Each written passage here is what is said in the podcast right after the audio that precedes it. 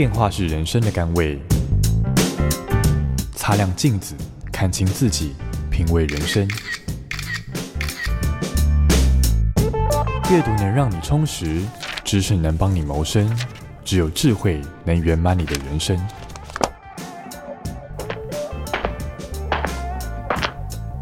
周末练金术。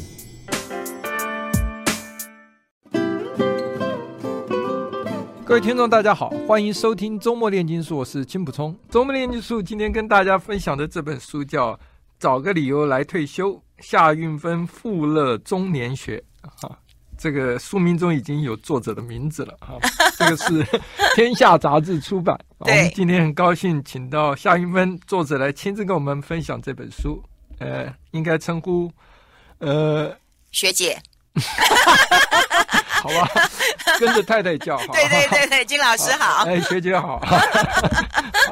好，这本书要不要跟大家谈一谈？你为什么要先介绍一下为什么想写这本书？因为我大概觉得从呃这两年开始啊，我们的呃年金开始改革了，那大家就对于退休非常的呃害怕跟恐惧，然后呃去年又受到疫情的一个冲击跟影响，很多人都说没事干啊，我也没事干，那没事干在干嘛呢？就在家写写东西好了。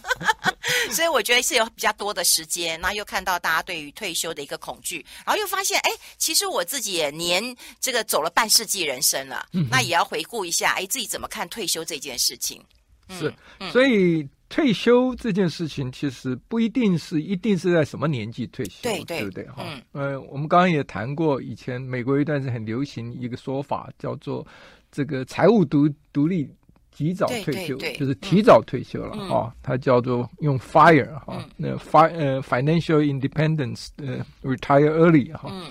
那这本书里面其实他的观念就是说，你现在一个月花多少钱？你想到你退休以后怎么样才能够自由自在啊？没有这个财务的压力哈。对。就是把你现在每个月花多少钱，你们家哈、嗯、乘以三百。对对对。有时候一乘起来啊，如果家里花多了，那那先生就开始有压力了。因为他的意思，从他的这种计算方式，我们不细谈了。他的意思就是，你退休以后，你等于还可以有一模一样，你在最。呃，等于说巅峰的时候的这个收入，哎，对，因为它三百的概念就是一年十二个月，二十五年，所以大概乘下来就是三百。所以你想想看，你退休之后大概要活二十五年了，它是这样的一个呃计算的方式、啊。哦，那数目算出来有的，如果你家里一个月这个呃开支不小的话，那就。对呀、啊，要乘上三百呀，压力很大了。可是我觉得有一个很好玩的一点，就是说，我觉得现在年轻人一直很想退休，嗯，那反而就是我们的过了中年的人不想退休，是，哎，这是很好玩的。年轻人他可能工作不顺心，他就说，哎，我想要退休了，可他完全没有考虑到说，你退休之后你完全的没有收入，那你要过什么样的生活？那反而是我觉得我们现在啊，有一种人叫半退休，嗯哼，像包括我在内，我可能就是一个半退休的一个指标，是，就是我可能不用从。早上九点，然后做到呃晚上五六点下班，我可能工作时间只有三分之一，或者是更短的时间。可是我有其他的时间可以去做其他的事情，因为我觉得以前我们可能。没有时间去运动啊，没有时间去画画，没有时间去做公益。那现在工作时间变少了，而、啊、我的时间变多了，那我就可以挪挪我的时间去做一些分配。是，我看你书里面的人生就过得很丰富了。嗯、你的三三三，对不对？三分之一，三分之一，三分之一，三分之一工作，三分之一来做自己想做的事啊，对。三分之一做公益，对对 对，对，因为我觉得像去年有疫情啊，我觉得每个人都觉得自己很辛苦。然后我其实也碰过身边的人，然后就呃忽然呃重病，甚至忽然走。那但是我觉得如果去做了公益之后，就发现到说，哎，其实我还可以贡献我自己。然后就发现，哎，有很多人过得比我辛苦，其实无形中还有另外一种的幸福感。所以这也是让我觉得，在疫情之后，希望能够把这本书介绍给大家。是，其实很多都主张退休之后应该是献身公益了哈。嗯。就像您刚才讲，他有很多，不管是对自己或是贡献社会的多重的这一种效能哈。因为呃，年老的社交圈自然会缩小嘛。对对。对不对？然后你去接触不同的人，您刚刚讲看到人生百态，其实对自己就不会那么自怨自艾，因为世界上自己说不定是。比较起来还算比较幸福的人啊，对对？对，所以这个很多我看很多书在讲到退休之后，都是提倡大家做公益哈。嗯，我们上次访问了一位，他这个退休之后就到养老院、孤儿院去演小丑。哦，然后去逗老人笑，嗯，哦，所以他就非常快乐哈、哦。所以你看他来上我们节目也是非常跟您一样，这个热情洋溢啊，非常快乐。嗯，那您书里面有提到，就是说，呃，这个退休还是有一些风险要考虑的。嗯，提到一些风险。嗯。就是包括你要想到你退休以后要花哪些钱。哎，对，有很多人都跟我讲，就是说，哎，我活到八十岁就够了。嗯哼，我觉得很好玩呢。你活到几岁哪是你能决定的？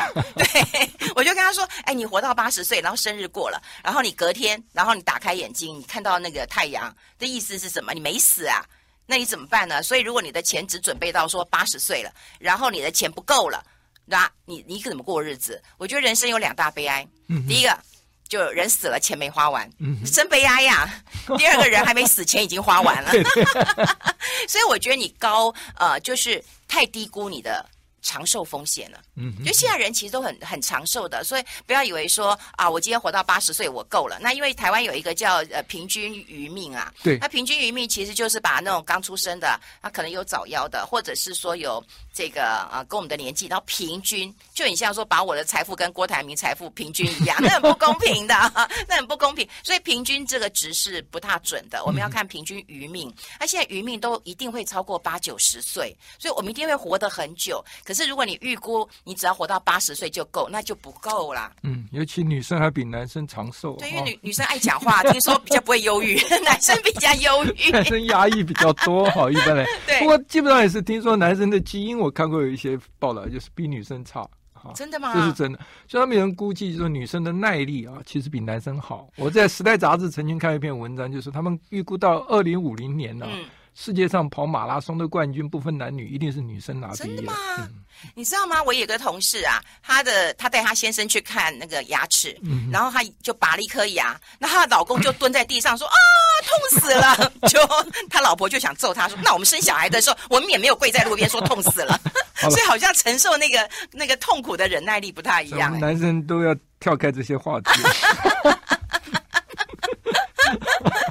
所以您提到，其实退休要考虑的就是要你的医疗保健费、你的安养照护费，还有休闲娱乐费跟生活费。对，因为生活费很好计算。嗯、我希望就是说，如果你现在退休的生活，你大概两个人，夫妻两个人是大概花五万块钱，天龙国嘛哈，嗯、大概要花个五万块钱啊。如果说你在啊、呃、嘉义啦，你在云林或者在可能比较少一点，那你就计算一下，我要再活个。活到我一百岁，我希望你活。刚刚讲我们有长寿的风险，所以你看，你从六十岁长寿变风险。哎，长寿是一个风险，长寿对穷的人是一个风险。而且长寿如果身体又不健康，那才是最大的风险。对，对嗯、所以生活费其实我们很好估算。嗯、那另外就是我们现在也有那种商业保险。所以，如果你有什么的医疗重大的问题，大概可以送靠过商业保险，而且我们健保其实做的真的还不错，所以大家不用太担心。但有两个风险，另外一个就是说，你自己如果需要长照要照顾的时候，那个很难估算。啊，另外就是我们总要旅游，虽然是这一两年我们出不去了，可是我们卸下了我们工作的重担，我们总是希望去游山玩水，去一些没有去过的地方啊。是，所以这些都是我们退休之后的花费啊。所以。你书里面提到，就是说要想办法理财一下，对、哦，所以要买一些这个投资股票或基金啊这些。我看你书里面都有介绍一些哈。嗯，那当然你们有一些提醒，所以大家可以找来看一看。哎，对对对，再买个梗，大家就不用那个，大家一定要去买书哈。然后其中一个有趣的就是房子的问题，嗯，就是说老了以后房子怎么处理？哎，对，这是一个。这有三，你提出三个方法啊。有人想是以房养老。那有人是想要这个这个买房养老嘛，哈？有人是这个卖房养老，对对，你要不要跟大家说明一下？对，因为主要是从这几年当中，很多人都以为我们有房子了，那我老了我把房子卖掉嘛，因为我们台湾自有住宅率的，每个人都有房子，而是。超过百分之八十六嘛，所以百分之八十六都有房子。那最后我老了，我就用这房子，我就反向抵押给银行，那银行就每个月给我钱。嗯、那我从这几年当中，我就看到银行的新闻稿都说哪个老太太，然后她以房养老，每个月可以多十万、二十万。我想说，夸大了。哇，对。那我就很想说，到底他买哪里？我就去问银行，原来他大安区，嗯，然后他只借十年。那这很像我们有一个大披萨。你切五块六块，跟你切二十块，那每一片就不一样了。嗯嗯、所以他应该只有切这个五片，所以啊，哇，好大一片，一个月可以拿二十万。可是如果你住在，比方说你住在贡寮。或你住在更远的地方好了，你可能那可能一个月才一万多块、两万块钱，因为你可能要反向抵押二十年或三十年。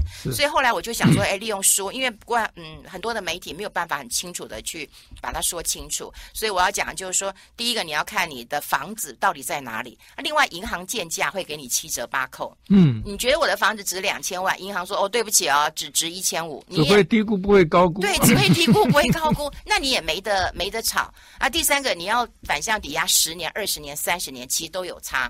那另外就是有利息的问题，那利息是内扣的，所以他可能每个月可以稳定的拿一些钱，但并非固定。所以我想很多人可能有一些误解，你不要不要以为说，哎，我一间房子，房子就可以养我了。事实上，这个钱可能比你少，呃，想象的少一点。对，所以其实仔细要去分析了解，就知道不是那么想的那么单纯。啊、对对，这是有个房子就解决一切了。嗯，嗯好啊，那你。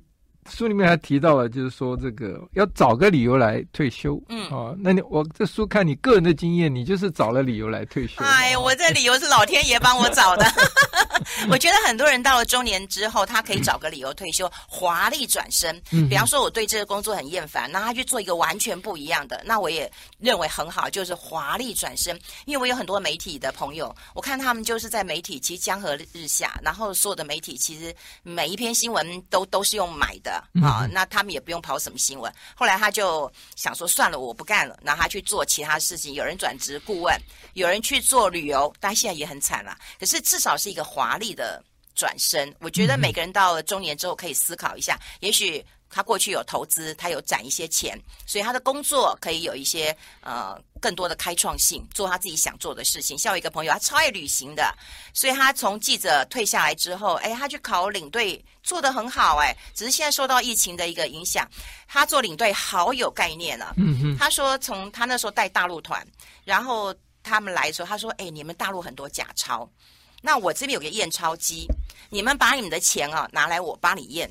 他觉得他服务很好啊，哈，那我就跟他说：“你干嘛验钞？”他说：“验钞我就会知道谁有钱。像金老师一拿可能二十万，我就觉得以后伺候他；舒仪可能就拿个两万，我就不理他了。所以起码我就知道这一团当中，哇，你看多多有心机啊！你看他是媒体人，他多聪明啊！对。”然后每次问他说：“哎，你今天要吃什么？或嘘寒问暖的，所以小费就给的很多。”那完了，这差别待遇就出来了。对对对，可是他一样，就是说，我觉得他努力啦。他对于台湾的风土啦、人情啊介绍，我想一个媒体人的沟通能力，他是很强的。他就是做他喜欢又擅长的工作。对，对，而且还有，其实媒体人的沟通，他也就是有承袭到这个优点了。对，因为很多没有退休的人，他一辈子啊。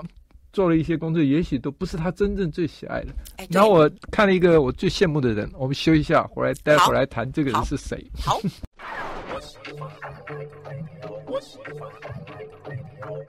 欢迎回到周末炼金术。我们今天是跟夏运芬夏学姐啊，跟着我太太叫啊。我今天好开心，我今天把它录下来留回存档。叫做呃夏运芬富乐中年学啊，是天下出版社今年出版的新书。对对对。呃，是十二月，去年十二月出版，去年十二月出的，等于是新书了啊。对对。那我们刚刚讲说，这个其实你中年之后，也许转个业可以找到自己最喜欢的工作，嗯啊啊，然后还做得很愉快，还很成功嘛。对。我我记得我年轻时候就看这个，我们喜欢打篮球，看 NBA 的球员。嗯。在我们那个时代，现在不知道 NBA 人还呃年轻的不知道他，一个叫 Larry Bird。嗯。打这个呃 Boston Celtics 的哈。他就讲说：“哎，我真是太幸福，我每天都在做我最爱做的事，还、oh. 我每天都在赚大钱。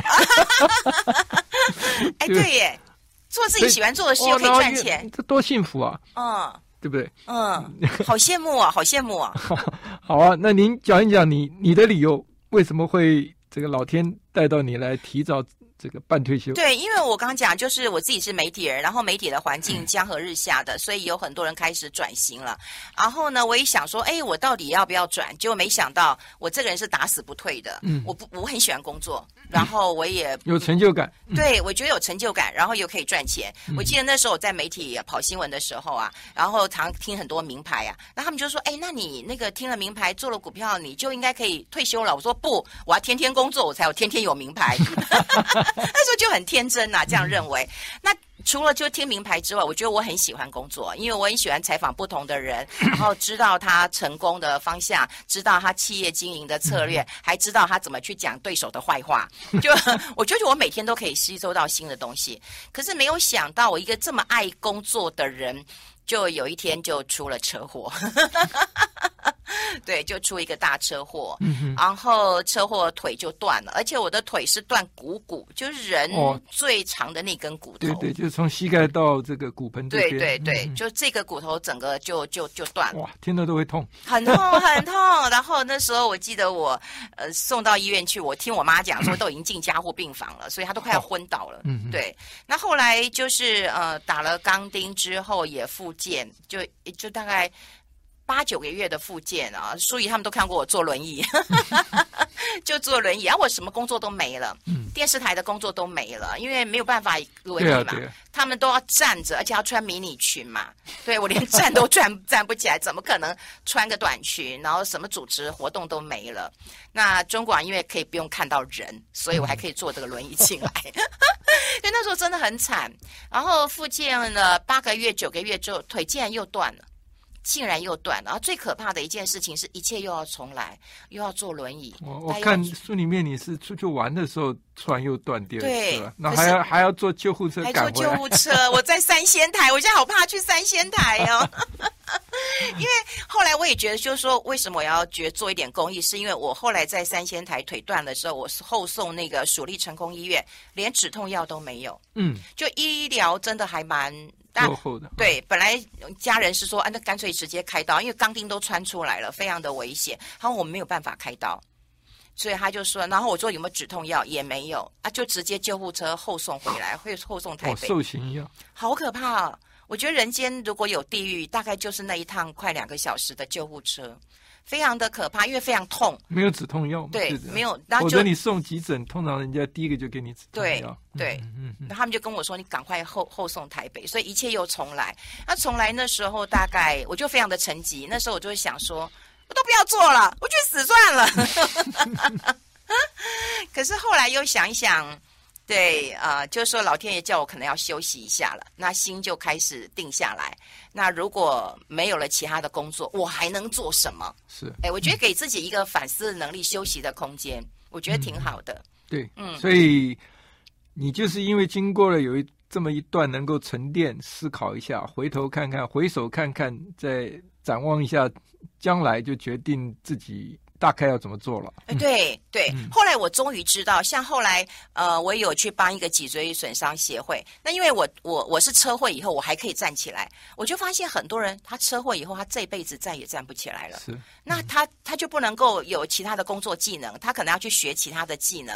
所以那时候也帮他们协会去看看，说有没有帮他们媒合的机会，或者是跟企业沟通，能不能改善一些空间，让他们的轮椅能够进去。所以那时候车祸之后，也的确让我呃对另外一个更有同理心，对对更有同理心。对，这个很多医生都是自己得病之后，对，才才更有同理心，医病关系啊，他才会真正的比较。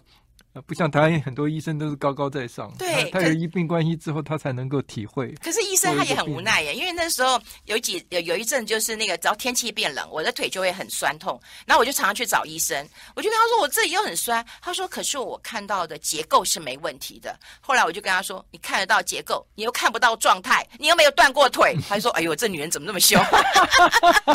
可是不是每个病人都敢像你这么凶啊，很多都是逆来顺受。对，我是很哀怨，我刚。那那医生那一想哦，碰到狠角色。啊、哦，那医生人很好，他就说对了，我也没有断过。对，真的是碰到狠角色，很少医生这么这么温柔的回答的。我 没有经历过人真的不知道。不，你刚刚讲过，嗯、就是说后来你体会到，其实你在人生中找了很多的这一种不同特质的 role model 哈、就是这个学习的对象啊。嗯我看里面对象哦，有的要跟他学美丽，因为你说退休也要有美丽的灵魂、健康的身体，对不对？对。有的跟他学运动，嗯，有的跟他学这个呃所谓的怎么样的呃应付这个呃各种挫折哈。对。对啊，那还有嗯，跟他学。学瑜伽还有一个老师，哎、是啊是啊，嗯、对，因为我的就是典范当中啊，我觉得女生会比较多，因为我觉得社会上对于退休的人，或者是呃对于中年过后的呃男性跟女性，我就有不同的评价。嗯、比方说男生都嘛是越老越帅，对不对？然后越老越香，你就是啊，哦，对不对？哦、你们你们你们都是帅大叔，对不对？可是女生就会变大婶，对不对？大妈。就我觉得都很负面哎、欸。男生六十以岁六十岁以后不能用帅字形容，帅字都是给我们儿子辈的。哦、那有男人味，man。对啊，那男人味常常被嫌呢。所以，对，我就想说，哎，那女生我们也可以，就是有自己的学习的典范，豁达的人生。对对。好，嗯、我看你学了很多，里面提了很多人哈。嗯。那其中还学了一个，我是觉得这个我们。退休以后真的要学，就是父母不要再为子女奉献。听起来好像很无情，但其实它有它道理哈。哎，对，里面讲了一句话，嗯，我那天念给我这个贱内听，他不知道我敢喊贱内。我说你听哦，这个你的学姐说哈。你都以为是养儿防老，嗯，现在是要养老防儿啊？对，养老防儿，对，要要不要阐述一下这个观念？对，因为很多人过去都认为说，我养老有儿子嘛，或者有女儿更好嘛，哈、嗯，女儿都很孝顺。我甚至以前去听一个那个呃论坛，他是英国人来台湾演讲，你知道吗？他就跟他他就跟我们讲说，哎，你一定要有个保险，or 你有个 daughter。我想说，哦，英国人呢？为什么是 daughter？我们休息一下，回来解释一下为什么不是 son。I like 103, I like radio。欢迎回到周末炼金术。我们今天谈的是天下去年十二月出版的新书，叫做《夏运芬富乐中年人》。坐我旁边的是中年作者本身，对，就我自己。您刚刚谈到说，一个英国人跟你谈一件，对，呃，这个要退休的时候要要一个女儿，对对，为什么？哎，金老师，你知不知道？你这个有一个长辈就跟我讲过了，他就跟我讲说，哈。儿子是路人，嗯，女儿是亲人，嗯，那媳妇呢是仇人，女婿呢是佣人。哎，我我我一听很有道理。像我老公在我们家懒得要死，你跟他说，哎，灯泡你帮我换一下，他他懒得换。嗯、然后那个马桶说，我说漏水，你去帮我看一下，他也懒得去。啊，我就要希望这个我们这个您的这个另一半不要听这一集。可是他到我妈家去啊，你要下去我妈家，好妈，你你这个那个那个那个那个那个。那个那个电风扇那个坏掉了，然后我帮你弄一弄。哦，主动哦。哎，很主动哎。哦妈，你这个这个这个那个吸尘器那个袋子要清啦，不然弄。哦，好主动，你看是不是佣人？是不是佣人？这是这是他有智慧。这样丈母娘看女婿越看越喜欢，就是这样。对，可是在家懒得要死，啊、对，跟个大老爷一样。所以你看，女婿是不是佣人？是。儿子是不是路人？儿子回来，爸妈他就进房间了。嗯对啊、是不是都是神话一哥？是，是不是只有女儿会跟你滴滴答答的，然后会跟你聊天？女儿也要看是不是在青春期。好、哦，对对对，那要过了青春期。我跟你讲，女儿的青春期，妈妈的更年期，这都很可怕的。对，像我妈妈那时候，呃，我妈妈开一个大刀，我妈那时候乳癌开开刀，那我妈就说她吃不下饭。那我就问我妈说：“妈，你吃不下饭，那我们就吃面啊，好不好？那要不要吃面？”女儿的贴心哈。对，会一直问，然后她就说：“我也不想吃面。”那我说：“那煮个粥好不好？”我不想吃粥，那我说：“那煮个汤好不好？”汤我也不想喝。那我跟她说：“那不然我们弄个打个果汁好不好？”我弟又跟我说：“哇，你已经可以举出十八样东西是我想不到的。” 就一直聊，一直聊，那到最后我妈就说：“嗯，好。”其实她又绕又绕回来，她想吃豆花。嗯哼，就说我们会一直问，一直问。所以我觉得女儿就是可以跟妈妈这样一直聊，一直聊，一直聊。然后你看女儿是不是就是亲人？嗯哼，对。但当然媳妇就别提了，媳妇一定是仇人了，肯定是仇人了。所以你看这样讲的话，就是说可能角色不一样，个性也会不一样了。那我觉得在华人社会当中啊，为什么我说养老要那个防儿？因为第一个儿子会来借钱，当然女儿也会来借钱。那所谓借钱，就是说第一个他要去念书了，嗯嗯嗯，他去念书了。他说：“爸妈，我要去念哈佛、斯坦福了。那你要不要给我钱？你会觉得光宗耀祖嘛，对不对？对，一定要给他念啦。对，我还有一个同学很好笑，我同学说，我只要我小孩会念书哦。”嗯，我卖那个卖身都让他去。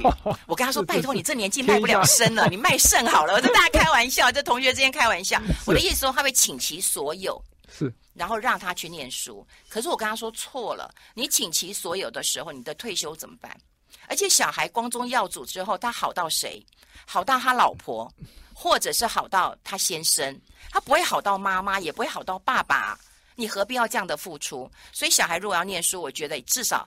一半你可以帮他出，或三分之一帮他出，其他请他去弄助学贷款，或叫他去打工。我觉得这个很好。那另外就是我也看过很多的案例，是他去投资、去创业，然后妈妈爸爸就要去去投资儿子，而且是义无反顾的去投资。我还有一个朋友开餐厅，然后我就说：“哎，你去哪里请到阿上来帮你洗碗？”他说：“别小声一点，那我妈。”我说：“天这么冷，你怎么叫你妈？”他说：“我妈每天都要来帮我打扫，然后帮我洗碗，然后等着帮我收。”哎。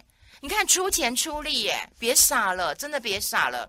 那另外一个更可怕，就是儿子女儿有负债，嗯，被黑道追杀，嗯、你要不要帮他出？其实这种故事都蛮多的，很多。就到最后，如果你这些都付出了，那你的退休生活只有四个字可以形容：晚景凄凉。嗯，可是我们应该对自己好一点啊，所以我才说哈，养老真的要防儿，防止儿子跟女儿各种方式来把我们的钱拿走。嗯。其实你这个观念是西方，其实是蛮 popular 的观念。对，可是就是华人会碰到的问题。对对，东方社会里面就是啊，就是长久以来传统观念嘛，就养儿防老哈。对，这个才会有这样的一个差别哈。嗯。所以你讲那个现在社会是越来越贴近西方的这一种逻辑了哈，对，因为啃老族越来越多。对呀、啊，因为我们讲那个下流社会，其实日本也发现了，就是说为什么会变下流老人呢？当然流是阶层的意思，你为什么变下流？其实我看到他的书当中两个重点，还有第一个，你没有把你的婚姻守住，所以你就失去半壁江山。嗯，嗯，你看那个那个贝佐斯有没有？他一离婚，哇，一半的钱给他太太，他太太立刻变成世界女首富了哈。那如果一般人来讲的话，你的钱至少会少一半。第二个，他就是有啃老族的儿子、儿子或女儿，嗯，那你就把你的退休金也吃完了，所以你还会变成下流老人。所以你看，我们怎么不可以把我们的钱守好啊？嗯，不要被儿子骗走了。虽然他最爱的是妈妈，对，还是不能够把钱给骗走。里面谈到退休后的婚姻也蛮有意思的，这可以大家参考一下，好，因为这个你说。男人要必修哦，退休从男生的角度，因为婚姻退休之后婚姻关系要 要要多加一些这种幽默的元素，对，所以你说男人要赶快学会幽默，对，这个对很多男人很困难，尤其东方的男人呐、啊，你要有 good sense of humor 啊，这种不容易。哎，我不晓得为什么男人讲三个字都讲不出口，哎，对啊，我爱你又讲不出口，谢谢你也讲不出口。真的很奇怪，然后对不起也讲不出口。这是东方跟西方的差别哈。你看东方男人的这个 sweet talk，哈，就这个嘴巴很甜。对呀，darling，honey，对，喊个不停。嗯，你看这个，呃，我很多周围老人对不对？嗯，太太生病，其实他很担心。嗯，太太在那边咳嗽，扫扫扫，给他夸医生，都被夸的扫气了。扫气，其实他很担心的。其实他很担心，他不会表达嘛。他干嘛讲这么难听的话？没有，他其实他急啊。嗯，他也气，嗯，所以所以他用这种方式表达，可是所以所以要修正。可是女人就喜欢被骗呐，女人就喜欢被哄啊，女人不用钻石，到了老真的什么都不用。所以很不是我们年轻都听过，男人不坏，女人不爱，那种坏男人都很会骗呐。你看，这就是你的借口。没有，这个真的是要学习啊！我看你里面这个提到了这个呃。其实两个人如果在一起不幸福啊，哈，嗯，还不如让四个人幸福啊。哎，对，因为我那时候去看一部电影啊，是，对，就是那部电影还蛮好看的，《海边走走》。我们休息一下，好，回来跟我们大家分享你看的这部电影。好。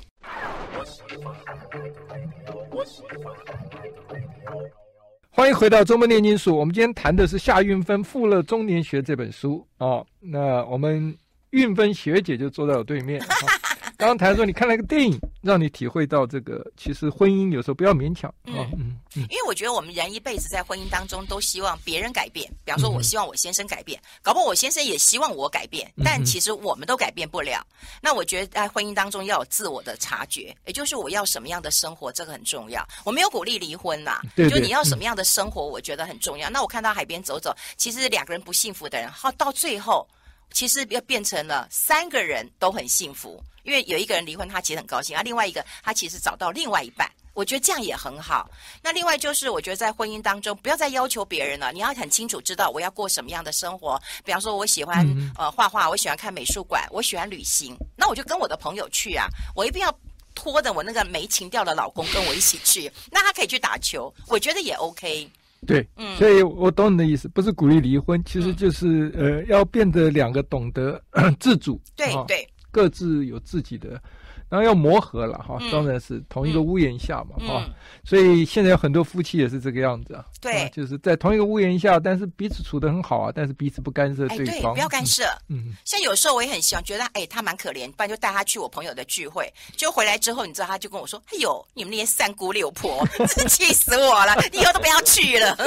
所以您刚刚提到说，呃，退休、半退休或是这个中年以后，嗯。跟知心的好友去旅行很重要。哎，对，这个曾野林子曾经讲过一句话，嗯，我看到他跟你父亲在你书里提到讲的很近，嗯，啊，他讲四年，呃，四十岁以后不容易交到真心的朋友，嗯，好，嗯，我看你书里你父亲是提醒你说，四十岁以后啊，嗯。交到的朋友都是利益关系比较多，嗯、但这句话可以反过来说：如果你四十岁以后你还能够交到知心的朋友，那是最最难得了。对对对，对不对啊？嗯，不管怎么样，反正你谈一谈你的旅行。我看你好像旅行了很多地方，退休以后。哎，对，我也喜欢旅行。后来甚至我还把我的朋友去分类。因为我觉得你要找到好的玩伴并不容易，所以我还会分类我的朋友适合短期旅行的，因为可能有家累，他的小孩还小，他不像我可以做长期旅行的人，所以有短期旅行的人，然后还有长期的可以跟我游山玩水的人，所以把朋友稍微啊、呃、分类一下。然后我觉得你想去哪就去哪，而且说走就走。我觉得中年过后你想走就走，像有一次我想要去波兰，每个人骂我神经病，但就有朋友要跟着我去，我也觉得蛮开心的。这个很重要，这个我前一天跟我一个同年纪差不多的人谈，我当然又比您多了这个很多岁月了。哈看不出来。没有。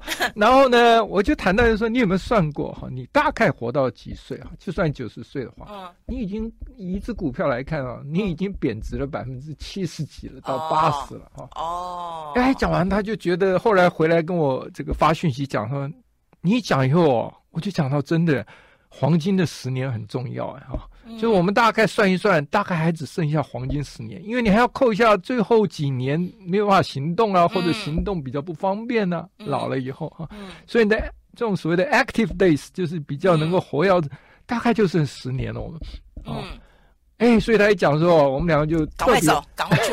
所以他那一天就特别开着车带我在这个中部地区逛了一整天，逛的我都累了，到处开车。我说还长十年还久没有。不需要这么赶，对 对，所以这个旅行真的是有很多好处，对不对？嗯，你讲带本书，带个画笔，你会画画的话，嗯、对不对？哈，嗯，我觉得以前我们去玩的时候，都很想要去追求景点，追求 CP 值，然后哪里一定要去。嗯、可是到了我们中年之后，好像不是这样的玩法。我反而喜欢跟当地人聊聊天，嗯，然后在那边喝喝咖啡，也就是所谓的深度旅游了。对，好，你去看博物馆就不需要赶时间。对。好，没有时间的压力，不要像旅行团一样，嗯、啊，随时就赶你走，对，啊，然后有时候走到哪里有什么古迹啊或什么，哈、嗯，就就在那边你要耗多少时间，就是说没有时间压力，这种旅游对于退休以后的生活，也只有退休的生活才有这种自由度了，嗯，对，嗯、呃，谈一谈你书里提的这个呃亲子关系，刚刚谈了，这个像我现在是老爸爸，嗯。嗯。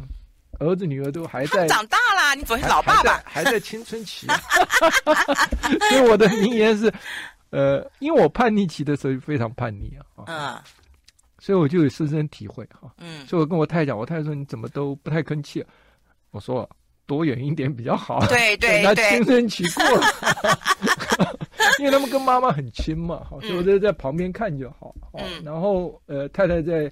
不要关的就找我出来做纠察队哈。哦，但我现在最近，哎，我现在学精了。嗯，当纠察队当坏人有后果后遗症的。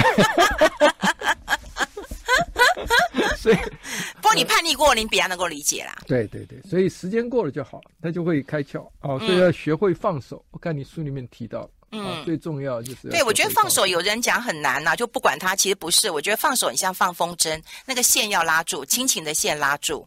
然后我就跟他讲说，你不回，我说你可以出去玩，像我儿子他去跨年，嗯，然后我跟他说，对我我可以让你去跨年，甚至你也可以不回来，但是如果我找你，你一定要回我。不要让你担心，对，不要让我担心，嗯、对对啊，嗯、这个我觉得父母都是同样的心情，嗯，对小孩大了也知道，他们要他们自己的空间，对，对不对？我们年轻也是这样啊，对啊，我们现在哪有什么跨年，十一点到就 就是 那年轻的时候就是熬夜的嘛，哈，对，那像现在年纪渐长。呃，都知道睡眠的重要。对，如果一夜没睡好，后遗症都蛮长的。对，哪像年轻，两天就补回来了。对，年轻都也不睡觉。时间过得真快。对，我们今天节目到尾声了啊！谢谢呃，我们运芬学姐来谈她的这本书。谢谢金老师，谢谢，谢谢。I like